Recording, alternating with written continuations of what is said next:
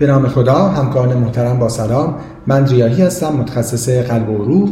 در شماره اخیر یوروپیان هارت جورنال مطالعه مهمی منتشر شد درباره رابطه فعالیت بدنی در ورزش های تفریحی و همینطور فعالیت بدنی در محل کار با حوادث قلبی عروقی و مرگ و میر.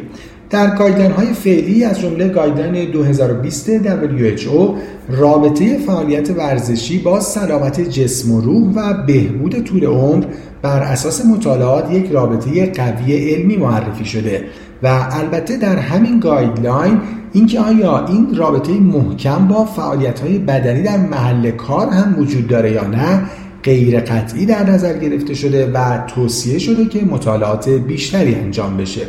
و حالا این مطالعه با حجم نمونه بیش از 100 هزار نفر افراد بین 20 سال تا 100 سال از یک registry در دانمارک نشون داده که اینجا یک پارادوکس وجود داره.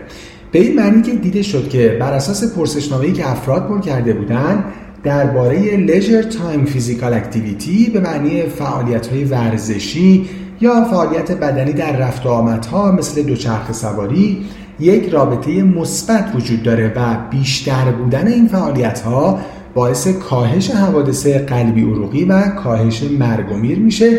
اما درباره فعالیت های بدنی در کار داستان برعکسه و یک پارادوکس وجود داره.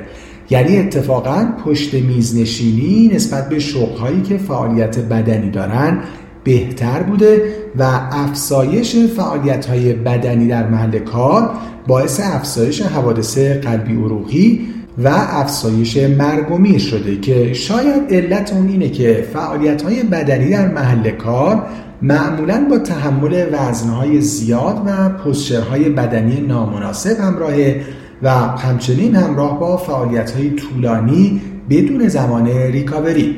نهایتا اینکه به نظر میاد در گایدلاین های سالهای بعد شاید این تغییر رو داشته باشیم و توصیه های فعالیت بدنی برای بهبود سلامت جسم و روح متمرکز بشن روی فعالیت های ورزشی و نه هر فعالیت فیزیکی.